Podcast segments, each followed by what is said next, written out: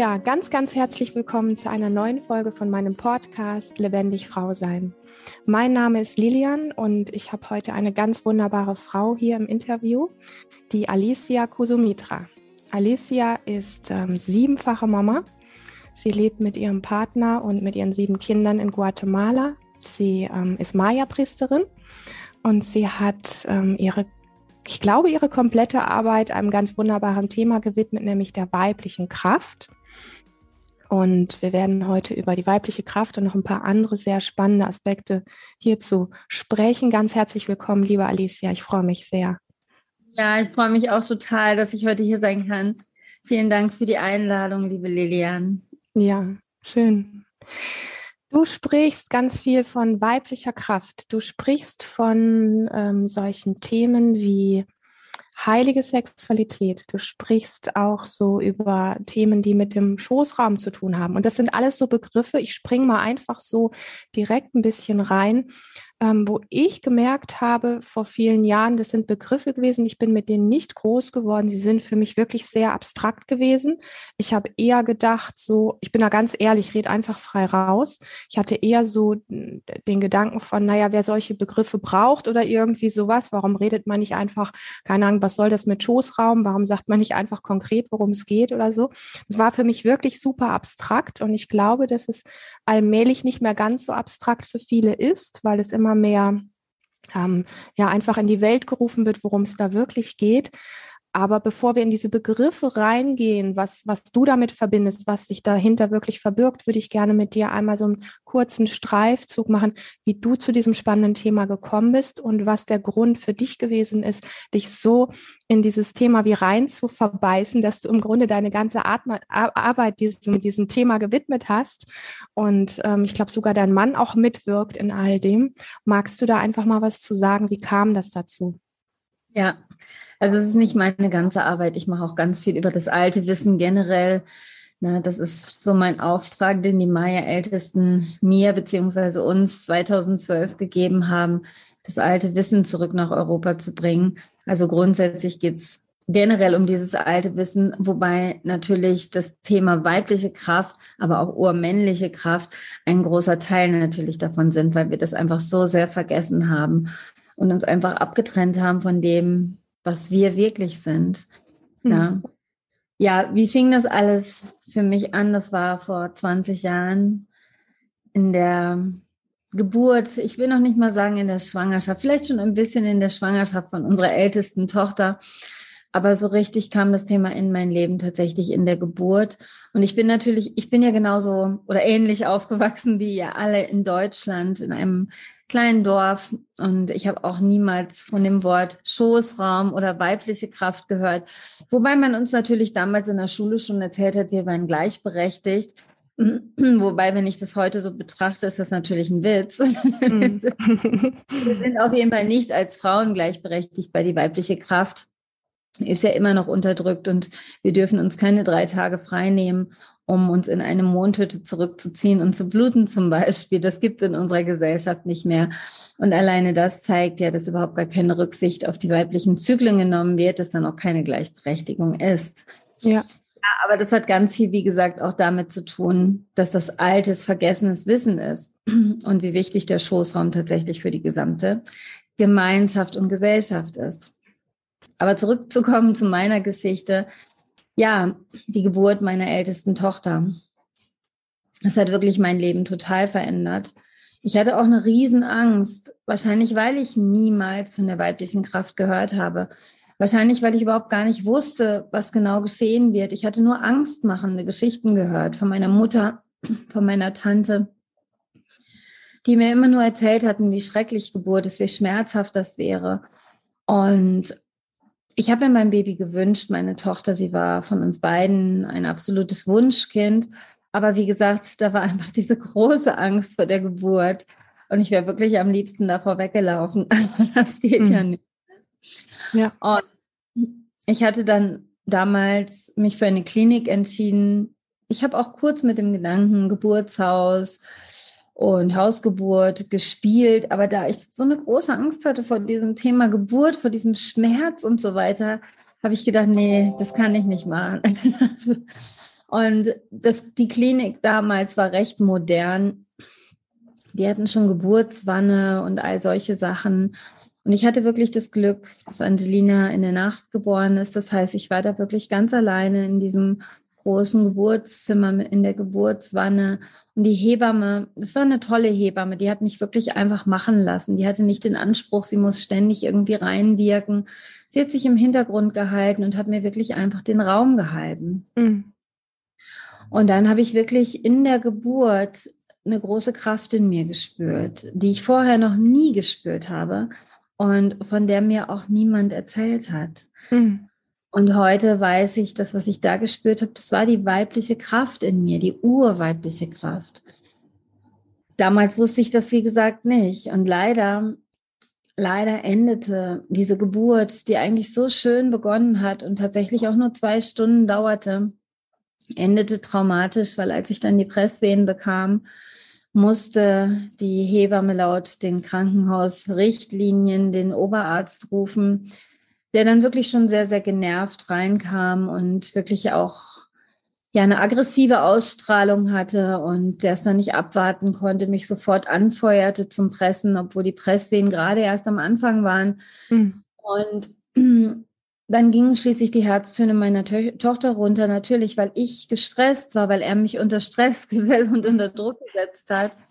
Und dann wurde ich in diesen Frauenarztstuhl gehievt und er schnitt mir dreimal in die Joni ohne Betäubung und riss mein Kind mit der Sorglocke aus mir heraus. Und ich fühlte mich danach tatsächlich vergewaltigt. Ja. Ja. Und das war wirklich ganz klar für mich ein Trauma mhm. was ich auch danach beobachtet habe, weil ich hatte ein halbes Jahr lang körperliche Schmerzen, mm, seelische Schmerzen natürlich auch. Und meine Tochter ist wirklich jede Nacht zur Stunde ihrer Geburt aufgewacht und hat geweint. Die hat bei mhm. mir im Bett geschlafen. Die wurde von mir vollgestillt. Also sie hatte wirklich keinen anderen Grund zu weinen, außer den dieses Traumas der Geburt. Mhm. Und es hat mir ganz klar gezeigt, nein, es ist nicht in Ordnung, was da passiert ist. Und leider erlebe ich das heute immer noch, dass viele Frauen die Gewalt bei der Geburt und es ist, die ist immer noch sehr stark vorhanden. Es gibt immer noch eine 35-prozentige Kaiserschnittrate in Deutschland. Ja. Und Frauen reden sich das oft entweder schön, sie denken gar nicht erst darüber nach und drängen das weg, oder sie erzählen sich selbst, dass ihr Körper ja nicht richtig war oder ist. Mhm. Sehe ich sehr häufig. Und mhm. Das ist aber nicht der Weg der Heilung. Der Weg der Heilung ist erstmal zu erkennen, dass da irgendwas richtig falsch gelaufen ist und dass es eben nicht in Ordnung ist, Vergewaltigung und Gewalt in der Geburt zu erleben oder überhaupt in unserem Leben. Und an dem Punkt war ich dann, weißt du, ich hatte einmal dieses traumatische Geburtserlebnis und ganz klar dieses, das war nicht in Ordnung. Ich will nicht mehr, dass das in meinem Leben passiert. Und auf ja. der anderen Seite diese Kraft, die ich in mir gespürt habe. Mhm. Und dann wollte ich das natürlich zusammenbringen. Und mhm. Auch damals schon war es für mich wichtig, einfach auch mal alle Gefühle zu spüren, die da noch gebunden waren. Weißt du, begonnen bei der Wut auf den Arzt und diese einfach mal zu spüren und dann aber auch weiterzugehen. Okay, und was ist jetzt mein Anteil daran? Welcher mhm. Teil hat das zugelassen. Mhm. Weil ansonsten gehe ich ja in diese Opfer-Täter-Rolle und das wollte ich damals schon nicht. Ja. Und dann habe ich erkannt, okay, wenn ich nochmal zurückgehe in dieser Geburt, ich wusste, dass alles in Ordnung ist. Ich war mit dieser Kraft in mir verbunden. Ich habe gespürt, mein Kind, meinem Kind geht's gut. So, warum habe ich zugestimmt? Ich hätte ja auch Nein sagen können. Mhm. Ja, es war eben wirklich diese große Angst in mir vor meiner eigenen Kraft. Mhm. Und auch dieses so gewohnt zu sein, das eigene Gefühl zu unterdrücken und dich anderen unterzuordnen. Ja. Das habe ich so oft in meinem Leben gemacht und das ist mir dadurch bewusst geworden. Weißt du, wie viel Missbrauch ich in meinem Leben zugelassen habe? Mhm. Und für mich beginnt Missbrauch wirklich in dem Moment, wo wir nicht unsere Gefühle achten, mhm. wo wir über unsere eigenen Bedürfnisse hinübergehen und das habe ich dadurch erkannt, weißt du, und ich habe mir dadurch mein Leben nochmal angeschaut, wie oft ich das wirklich gemacht habe, mich selber nicht beachtet, meine Gefühle unterdrückt. Hm. Das war für mich insofern ein riesiger Türöffner, überhaupt wieder in diese Welt meiner Gefühle zu kommen. wirklich wieder zu schauen, wer bin ich denn wirklich und was wünsche ich mir, was fühle ich, was ist richtig und nicht die anderen. Mhm. Und natürlich dann diese Suche nach der Kraft in mir. Das war eine spannende Reise, wirklich herauszufinden, was war das denn jetzt für eine Kraft? Weil, wie gesagt, ich hatte sie nie gefühlt. Ich ja. habe mich immer mein Leben lang eher kraft- und energielos gefühlt. Mhm. Mein Leben war auch begleitet von vielen chronischen Krankheiten seit meinem ersten Lebensjahr, so dass ich wirklich oft krank war, oft energielos oder kraftlos war und dann im Gegensatz dazu diese unermessliche Kraft, da wollte ich mhm. natürlich wissen, was ist das für eine Kraft? Ja. Und ich habe mich dann wirklich über das Thema Geburt genährt. Und das heißt, ich habe angefangen zu forschen, was ist denn jetzt natürliche Geburt? Weil das war es definitiv nicht. Also was ist denn wirklich natürliche Geburt? Und habe damals schon viele Bücher gelesen von Anthropologen, die weiß nicht, vor vier, 300 Jahren dabei Urvölkern waren und einfach mal aufgezeichnet haben, was sie so beobachtet haben, wie die Urvölker leben und auch wie sie gebären. Mhm. Da habe ich dann festgestellt, ah, okay, erstmal ist Geburt bei ihnen gar nicht gefährlich. Es gibt eine Mutter-Kind-Sterblichkeitsrate von null. Und sie kennen gar keinen Schmerz bei der Geburt und auch keine 12 bis 24 Stunden Geburten, sondern eine halbe bis eine Stunde Geburten. Wow, ja. Und das war für mich dann, nee, aber weißt du, als ich das gelesen habe, da war so ein Wissen in mir, ja, das ist die Wahrheit. Nicht das, was man mhm. uns in der Welt erzählt, sondern das, was wirklich da steht, ist die Wahrheit. Mhm. Und ich habe dann noch so ein ganz tolles Buch gelesen. Es, es muss auch schon, weiß ich nicht, 70, 80 Jahre alt sein von Grantley Dick Reed. Der war Arzt, der war Gynäkologe, der damals noch zur Geburt so nach Hause gekommen ist, wie das früher üblich war. Und der hat auch festgestellt auf seinen Reisen, hat er immer wieder Frauen getroffen, die keine Schmerzen haben bei der Geburt. Und dann hat er wirklich geforscht, woran liegt das? Mhm. Und dann hat er festgestellt, dass bei der Geburt rein körperlich nichts anderes geschieht, als wenn Frau einen Orgasmus hat. Interessant, ja. Interessant, oder? Ja. Und das Spannende ist, so wie, wieso hat Frau dann beim Orgasmus keine Schmerzen und bei der Geburt schon? Und er hat es ganz toll erklärt, er hat es wirklich ganz genau untersucht. Mhm. Er hat damals schon, weiß nicht, ich weiß nicht genau, muss man noch mal gucken, aber ungefähr 70, 80 Jahre zuvor rausgefunden, dass der gesellschaftliche Druck sehr groß ist, sehr viel Angst macht den Frauen, all diese Geburtsgeschichten von Horrorgeburten. Ja. Und durch diese Angst ja. weicht das Blut aus der Gebärmutter. Ja. Und deshalb haben wir Schmerz. Ja. Weil das nicht mehr durchblutet ist, weil es nicht mehr fließt in unserer Gebärmutter. Deswegen mhm. ist der Schmerz da. Und das hat mich alles so fasziniert. Da war dann mein oberster, oberstes Ziel. Genau das möchte ich auch erreichen. Und ich hatte dann ja zum Glück noch sechsmal Zeit. und habe es wirklich erlebt. Geburt ohne Schmerzen, Geburt in einer halben Stunde. Wow, ja. Und ich weiß, dass das jede Frau erleben kann, weil das ist das Natürliche. Mittlerweile ist es ja so, ich lebe selber bei den Maya seit vielen Jahren. Ich habe hier natürlich direkt vor Ort, nicht aus Büchern, sondern wirklich live von den Menschen lernen können. Und mh, mm, von meiner Lehrerin, die Mama, die war Maya-Hebamme, die hat ganz Ähnliches berichtet. Die hatte niemals ein Kind oder eine Mama verloren in ihren weiß ich nicht, die, die hat, bis sie 100 Jahre alt war, hat sie gewirkt als Maya-Hebamme. Also die hat wirklich sehr viele Babys, sehr viele Jahrzehnte auf die Welt gebracht, beziehungsweise dabei geholfen und hat nie eine Mama, nie ein Baby verloren. Mhm. Und alle Urvölker, die ich kenne, haben mir immer wieder berichtet, der Schmerz bei der Geburt kam mit den Missionaren. Okay. Genau, da begann die Angst mit dem Patriarchat. Ne? Mhm. Da die Angst, da wurde die weibliche Kraft in uns unterdrückt, das hm. Fließen in uns.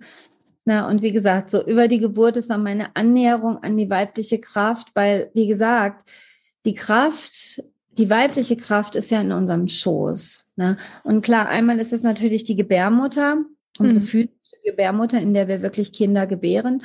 Mhm. Aber es geht natürlich weit darüber hinaus, denn selbst wenn Frau keine Gebärmutter mehr hat, dann hat sie immer noch die weibliche Kraft in sich, hat sie immer noch den spirituellen Schoßraum, wie ich es nenne, in sich. Das ist genauso wie du dein Herz hast und dein Herzchakra. Mhm. Na, genauso hast du deine Gebärmutter und deinen Schoßraum, deinen energetischen Schoßraum. Mhm. Und, und für die Urvölker ist dieser Schoßraum wirklich heilig. Der ist heilig, ja. weil das ist die Kraft, in der die Schöpferkraft steckt. Wir Frauen haben die Fähigkeit, Leben zu gebären, also Leben zu schenken, Leben mhm. zu geben. Wir haben aber auch die Kraft in uns, Leben zu nehmen. Das heißt, jeden Monat, wenn das nicht befruchtete Ei abstirbt, bluten wir. Mhm. Das heißt, wir haben auch die Kraft, Leben zu nehmen. Und das ist ja, was die Schöpferkraft ausmacht. Leben geben, Leben nehmen. Genau wie Mama Erde. Also Mama Erde ist für die Urvölker sowas wie so ein großer Schoßraum. Mhm. Denn auch sie hat ja die Kraft in sich, Leben zu geben oder Leben zu nehmen. Und auch aus sich heraus gebärt sie die Bäume, die Früchte, Gemüse, Berge, Quellen. Das gebärt sie alles aus ihrem Schoß heraus. Mhm. Und wir sind ihre Töchter. Wir haben die gleiche Kraft in uns. Und das haben wir so sehr vergessen, beziehungsweise das wurde ja auch immer klein gemacht. Also von der Kirche, ähm, jahrhundertelang wurde von der Kirche wirklich erzählt oder verneint, dass die Frau irgendwie am Schöpfungsprozess äh, beteiligt ist. Da wurde wirklich erzählt, der Mann kreiert das Baby und die Frau ist nur das Gefäß. Also, dass wir unsere Eizelle dazugeben, das wurde von der Kirche ganz lange verneint. Oh je, okay. Ja. ja. Also, das ist ganz spannend, wenn man da mal tiefer schaut, was wirklich mhm. das Patriarchat so gebracht hat, nämlich wirklich die Kleinhaltung der urweiblichen Schöpferkraft mhm. und Kraft unseres Schoßraums. Und wenn wir jetzt mal weggehen von diesem physischen, dass wir Babys gebären können, dann haben wir ja trotzdem diese Kraft in uns zu erschaffen. Ja. Das heißt, die Kraft, unsere Visionen, unsere Träume in die Welt hinein zu gebären. Mhm. Und diese Kraft, und weil wir einfach, also ich bin der Meinung, Männer haben eben auch einen Schoßraum, sie können ja auch Visionen zu gebären. Aber über unsere Gebärmutter sind wir noch viel tiefer damit verbunden, als Männer das sind. Deswegen wurde dieses mütterliche Prinzip ja auch immer total verehrt bei allen Urvölkern. Alle Urvölker waren ja Matriarchate, na, wo das Weibliche sehr hoch geschätzt war, sehr verehrt wurde, ohne dabei das Urmännliche zu verurteilen oder weniger wertzuschätzen. Mhm. Na, aber das Weibliche wurde einfach sehr, sehr verehrt. Und man wusste über die Kraft des Schoßraums. Man hat den Schoßraum auch, auch oft abgebildet mit ganz vielen Augen zum Beispiel. Mhm. Denn wusste, dass im Schoßraum auch die Seherinnenkraft verborgen ist. Wow. Und ja. ich habe eben schon mal die, die Mondhütten angesprochen. Das war ja auch bei allen Urvölkern, dass man sich, ja, die Frauen haben auch gemeinsam geblutet, entweder zu Vollmond oder zu Neumond und haben sich dann eben für diese Tage zurückgezogen, weil man wusste, sie haben dann eine ganz besondere Kraft, sie fließen dann, das Blut fließt aus ihnen, man hat das Blut der Erde übergeben und man hat in dieser Kraft, in dieser Zeit besonders Fähigkeiten, auch Visionen zu empfangen. Na, und für die gesamte Gemeinschaft, auch für das gesamte Dorf, haben die mhm. Frauen dann auch Visionen häufig empfangen. Also man wusste einfach, welche Kraft da ist und hat das Weibliche so geehrt, dass es sich dann eben auch in dieser Zeit zurückziehen konnte. Mhm. Also das ist spannend, wenn du schaust, wie die Urvölker gelebt haben und teilweise heute noch leben. Mhm. Na, zum Beispiel hier in Guatemala ist es so, da gibt es den Tuch, mm, der ist aus Lehm gebaut und da sieht aus wie ein Iglu, beziehungsweise eigentlich ist er gemeint als schwangerer Bauch, als Bauch, als Schoß von Mama Erde. Also er ist aus Lehm, aus Erde gebaut und er stellt den Schoß der Erde dar. Und da ist einfach nur eine kleine Öffnung, durch die man nur hineinkrabbeln kann, die aber mit einer dicken Decke zugedeckt ist. Und mh, mm, das ist dann wie eine Sauna, da wird es ganz warm gemacht mit Feuer, Holz. Und dann krabbelt die Frau da hinein oder auch der Mann und wird in diesem Schoßraum genährt von der Maya-Hebamme gereinigt, gewaschen, also wirklich massiert, also so auf allen Ebenen mh, hm, bekommst du da die liebende, die nährende Kraft von Großmutter Erde in ihrem Schoß. Schön, ja. Besonders Frauen natürlich auch in der Schwangerschaft, denn man mhm. weiß, mhm. nur wenn es der Frau gut geht, geht es dem Baby gut. Und nur wenn die Frau in ihrer Kraft ist, äh, geht es auch der ganzen Familie gut weil es gibt diese wunderschöne Weisheit. Die Fülle für die gesamte Familie liegt im Schoßraum der Frau. Ja? Und da können also wenn ich dir zuhöre, wenn ich dir, ich muss dich jetzt unterbrechen, weil du, du schilderst es so warm und so nachspürbar. So, und wenn ich dann aber in unsere Gesellschaft schaue, dann ist ja genau das Gegenteil da. Also wirklich das, das, das brutale Gegenteil. Wie, wie kann das sein? Das ist ja, das ist ja der absolute Wahnsinn eigentlich. Ja, das ist der absolute Wahnsinn, da hast du recht. Und das ist auch so. Und guck mal, für die Urvölker ist es ganz klar, da ist die Frau, ist die Führerin der Familie. Und wie gesagt, das heißt nicht, dass der Mann weniger wert ist, im Gegenteil. Der Mann hat einfach andere Rollen und, und ist ja auch verantwortlich dafür, sich an das Weibliche hinzugeben mhm. ja, und, und dem Weiblichen zu dienen. Und also wie gesagt, das ist schon Gleichberechtigung auf jeden Fall. Aber das Weibliche wird halt verehrt, weil es dieses mütterliche Prinzip hat, weil das weibliche Leben gebären kann, weil alles aus dem Schoß kommt. Alles kommt mhm. aus dem Schoß. Mhm. Und deswegen ist es natürlich wichtig, dieses Mütterliche auch zu ehren. Ne? Aber wie gesagt, auch die Männer kommen ja in den Tuch hinein und werden dort auch massiert und gewaschen und gereinigt von der Maya-Hebamme. Und mm, das ist ja dieses Schöne, dieses wirklich nährende Prinzip, dieses, dass wir immer wieder in den Schoß zurückkommen können, mhm. wo wir gehalten werden, wo, wo wir umarmt werden, wo wir bedingungslos geliebt werden. Mhm. Und das ist ja letztendlich das Trauma der Menschheit, meiner Meinung nach, die Trennung von diesem urweiblichen Schoß. Mm, und aber kurz will ich noch sagen, das ist auch so schön hier. Hier werden sogar die Kinder im Tuch geboren. Mhm. Das heißt, aus dem Schoß der Mama werden sie in den Schoß der Erde geboren. Ja. Mhm. Und das ist so dieses Wundervolle, diese, diese, dieser Zyklus, der sich da vollendet, weißt du? Ja. Und mh, mm, wie gesagt, das Trauma der Menschheit ist wirklich die Trennung von dem urweiblichen Schoß, weil wir fühlen uns ja oft so getrennt. In unserer Welt ist es normal, dass die Menschen Depressionen haben, Nervenzusammenbrüche haben. Das ist heute nichts Außergewöhnliches mehr. Mhm viel Trennung, auch so viel Trennung in den Beziehungen, so mhm. viel Trennung zu sich selbst. Also viele Menschen wissen ja gar nicht mehr, wer bin ich, was ist meine Seelenbestimmung. Viele Menschen erleben Trennung in ihren Beziehungen, leben einfach nur noch nebeneinander her. Mhm. Menschen haben einfach total vergessen, was ist die urweibliche Kraft, was ist die urmännliche Kraft.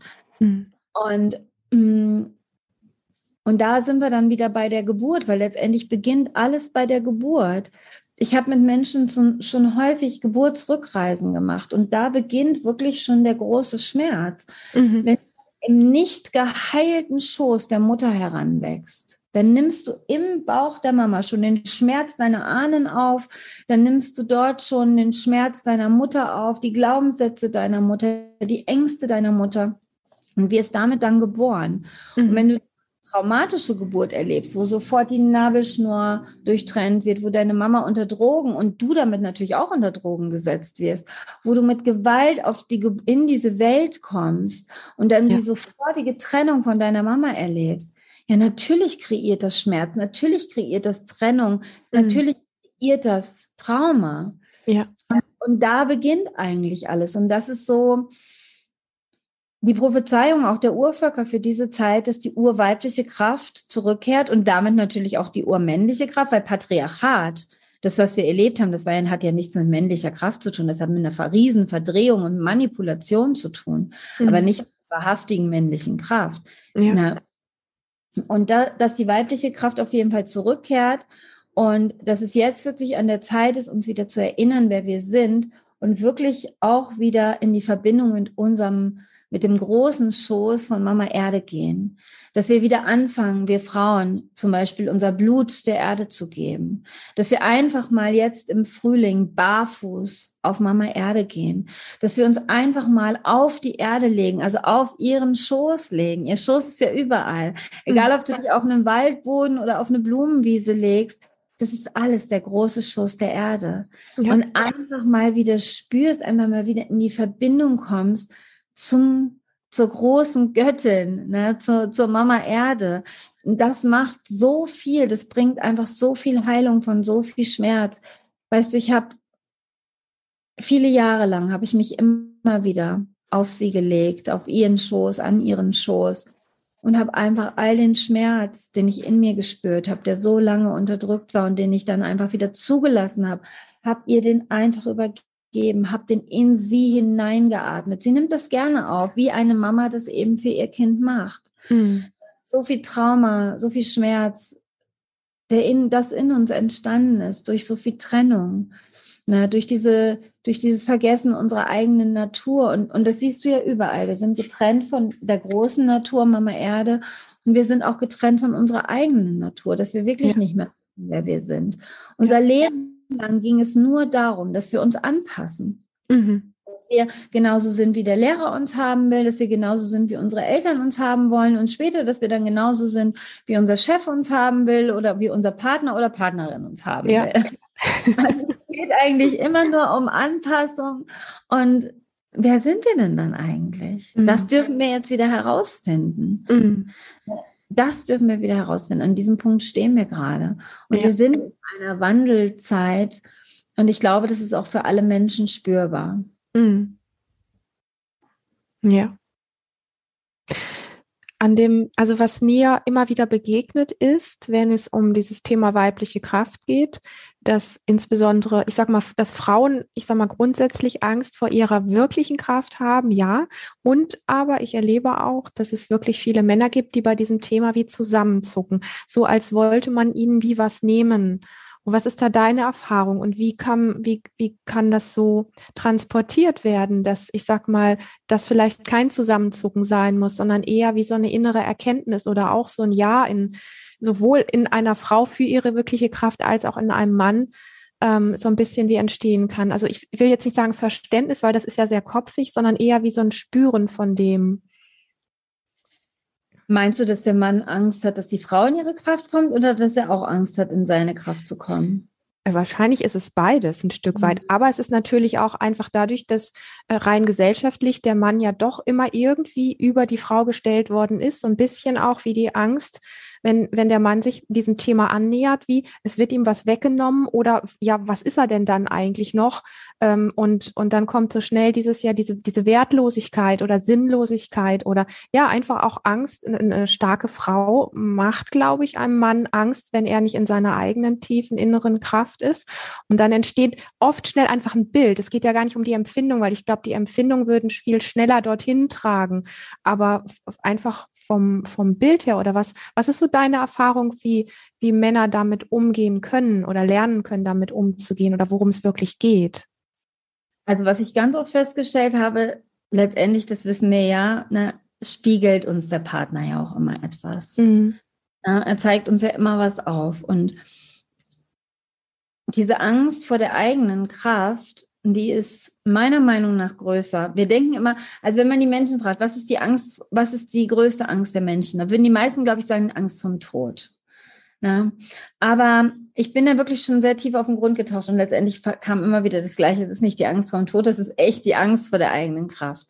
Mhm. Weil das hat ja, das hat ja eine ewig lange, lange Geschichte. Das ist ja nicht nur in diesem Leben. Letztendlich in unseren Körperzellen sind ja auch noch die Erinnerungen auch wenn wir die jetzt nicht so bewusst haben, aber in unseren Körperzellen ist noch die Erinnerung unserer Ahnen, ist noch die Erinnerung aus früheren Inkarnationen. Und ja, das ist viel passiert die vergangenen Tausende von Jahren. Da war es ja wirklich so, egal ob wir Mann oder Frau waren, wir konnten unsere Kraft nicht leben, wir sind dafür verfolgt, verdammt oder sogar verbrannt worden. Ja. Das hat viel, viel noch damit zu tun, dass da so eine große Angst ist, aber auch in diesem Leben, weil wir hörten ja, wenn wir zum Beispiel als Kind hellsichtig waren, mhm. Haben wir uns ja immer anhören müssen, ach, das bildest du dir nur ein, das stimmt nicht, erzähl das bloß keinem, dass du hier einen imaginären Freund hast und so weiter. Also wir haben ja immer eher gelernt, das ist negativ. Wir mhm. haben auch schon als Kind in diesem Leben Verurteilung erlebt. Ja. Und deswegen haben wir gelernt, naja, es ist besser, ich unterdrück das einfach mal. So, und jetzt kommst du aber an einem Punkt in deinem Leben an, wo du merkst, ich kann das nicht mehr unterdrücken. Ich bin mhm. einfach nur so unglücklich. Ich bin so unerfüllt in meinem Leben. Ich, ich kann einfach nur noch Ja sagen zu meiner Bestimmung, zu meiner Kraft. Und dann kommt die nächste Angst. So, oh mein Gott, was passiert, wenn ich wirklich meine Kraft lebe? Vielleicht werde ich meinen Partner verlieren. Vielleicht werde ich die Menschen verlieren, die ich liebe, weil sie es einfach nicht verstehen können, wer ich bin. Mhm. Und da, das sind dann diese großen Ängste, die dann einfach hochkommen. Und da habe ich, wie gesagt, ganz oft erlebt, dass der Partner uns das ja auch dann in dem Moment widerspiegelt. Genau diese Angst. Oh Gott, ich werde mhm. verlassen, ich werde verurteilt. Und mhm. dann reagiert der Mann dann eben so wie, also das finde ich jetzt aber gar nicht gut und ich will das nicht und manchmal sogar auf aggressive Art und Weise und dass man das Gefühl hat, man ist gar nicht verstanden. Ich habe das wirklich schon tatsächlich auch bei meinen Priesterinnen, ich war ja auch Priesterinnen ein, erlebt, dass ähm, zwei von ihnen, die waren schon ein bisschen älter, in den 60ern und dass sie es ihrem Mann erst nach drei Monaten erzählt haben. da kannst du mal sehen, was da ja. für eine Angst ist. Ja, ne? ja. Ich vermute, dass ihre, ihre Mütter das ähnlich gemacht haben oder mhm. hätten. Mhm. Das ist wirklich was ganz, ganz Tiefes. Mhm. Und ähm, wie gesagt, wenn der Mann uns das widerspiegelt, dann geht es ja auch darum, dann bei uns zu schauen und wirklich diese klare Entscheidung zu treffen. Mhm. Ich habe tatsächlich auch schon Menschen erlebt, die sich gegen ihre Kraft entschieden haben, um den Partner nicht zu verlieren. Ja. Und das würde ich natürlich niemals raten, mhm. weil, weißt du, für die Urvölker ist ganz klar, wenn du wirklich erfüllt sein möchtest, und ich glaube, das wollen wir alle. Wir alle sehnen uns nach Einheit, nach Frieden, nach Harmonie, nach Fülle in unserem Leben. Und ich meine wirklich Fülle auf jeder Ebene. Ich meine dieses Erfülltsein mit dem, was du tust, wer du bist, was du lebst. Und das wünschen wir uns doch alle. Tief mhm. in wünschen wir uns das alle. Und wir haben so viel versucht, weißt du, diese Erfüllung im Außen zu suchen und haben gemerkt, nee, das bringt alles nichts. Vielleicht bin ich mal kurz glücklich, aber erfüllt bin ich deswegen noch lange nicht. Und diese Erfüllung, nach der du suchst, die findest du, wie gesagt, nur dann, wenn du wirklich wieder mit deiner Seele in Verbindung kommst, wenn du wirklich, wirklich, wirklich deine Bestimmung, deine Kraft lebst. Mhm. Deswegen, wie gesagt, kann ich dir immer nur empfehlen, ja, leb deine Kraft, leb deine Kraft okay, da werden immer Ängste sein. Mhm. Aber deine Entscheidung, glaubst du den Ängsten oder ja. glaubst du dem Ruf in dir, folgst du dem Ruf in dir? Ja. Und wenn du dich ganz klar entscheidest, dem Ruf zu folgen, deine Kraft zu leben, dann verändert sich ganz, ganz oft auch die Sichtweise des Partners oder der Partnerin. Weißt du, dann merkst du plötzlich, oh, ah, tatsächlich, er war mir nur ein Spiegel, er hat mir nur meine eigenen Ängste aufgezeigt. Mhm. Und wo ich so klar entschieden habe, Ja zu mir und zu meiner Kraft zu sagen, verändert er sich plötzlich und unterstützt das vielleicht sogar. Mhm. Und natürlich gibt es immer zwei Möglichkeiten. Das hat mein Lehrer mir damals schon gesagt. Wenn du dich veränderst und wenn du in deine Kraft kommst, irgendwann wird dein Partner oder deine Partnerin auch an diesen Punkt kommen, wo sie sagt, okay, oder er sagt, ich gehe mit. Oder wenn du dich so sehr veränderst und der andere eben nicht mitgehen kann, kann es auch sein, dass er oder sie dann geht. Mhm. Diese Möglichkeiten, die gibt es auf jeden mhm. Fall. Mhm. Aber weißt du, dieser Weg lohnt sich trotzdem, auch wenn wir dafür manchmal loslassen müssen wenn du manchmal, das muss ja nicht unbedingt dein Partner sein, das kann auch sein, wenn du in deine Kraft kommst, dass du merkst, du kommst mit deiner besten Freundin nicht mehr klar. klar. Das kann auch passieren. Ja. Aber weißt du, dieses Loslassen lohnt sich dennoch. Denn wenn du wirklich in deine Kraft kommst, dann wirst du auch Menschen anziehen, die in ihrer Kraft sind. Denn mhm. Neue Menschen, Seelenmenschen in dein Leben kommen, die vielleicht viel besser zu dir passen, zu deiner Veränderung passen mhm. und die das besser unterstützen und mitgehen können. Mhm. Letztendlich geht es ja genau darum, im Leben oder auch bei der weiblichen Kraft wieder dieses Zyklische zu leben. Weißt du, und, und das Zyklische, das ist ja dieses Urweibliche, was wir ganz genau in der Natur sehen, die, die, die Jahreszeiten zum Beispiel, das ist ja auch einer der Zyklen. Frühling, Sommer, Herbst und Winter. Ja, und der Winter ist einfach notwendig. Im Winter, da sind die Samen die zurückgezogenen Pflanzenkräfte sind im Schoß von Mama Erde und werden dort von ihr gehütet, bewahrt, na, für den Frühling bewahrt und bewacht. Und dann im Frühling erblüht wieder dieses Leben. Das heißt, auch dieser Rückzug, auch dieses scheinbare Sterben im Winter ist notwendig, damit die Fülle des neuen Lebens entstehen kann. Und so ist das auch in unserem Leben. Mhm. Wir müssen manchmal loslassen. Wir müssen einfach manchmal Dinge sterben lassen, damit unsere Kraft vollkommen erblühen kann. Mhm. Mhm. Und so kann ich einfach nur alle ermutigen, egal ob du Mann oder Frau bist, geh den Weg in deine Kraft. Mhm.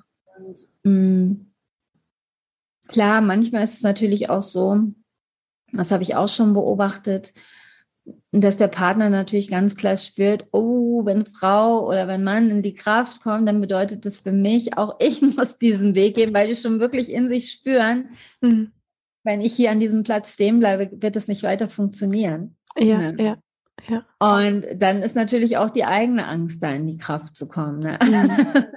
Das haben ja beide, egal ob Mann oder Frau, diese Angst vor der Kraft ist einfach da. Und natürlich ist es auch einfacher, wenn man einfach Hand in Hand geht und sich gegenseitig unterstützt, mhm. als wenn man gegeneinander wirkt vor lauter Angst. Mhm. Ne? Das ist am allerbesten, wenn man natürlich Hand in Hand geht. Ne? Ja, das stimmt. Nee, du beschreibst es wirklich sehr schön, ja Liebe, ich oder beziehungsweise wir hoffen, dass dir das Interview mit der Alicia Kusumitra gut gefallen hat. Das war heute hier der erste Teil. Und in drei Tagen folgt der zweite Teil, wo es noch ein Stückchen tiefer wird und noch ein Stückchen intimer wird. Und wir hoffen, dass du auch beim zweiten Teil dabei bist. Du darfst super neugierig sein. Und bis dahin wünsche ich dir, wünschen wir dir erst einmal eine ganz, ganz lebendige Zeit.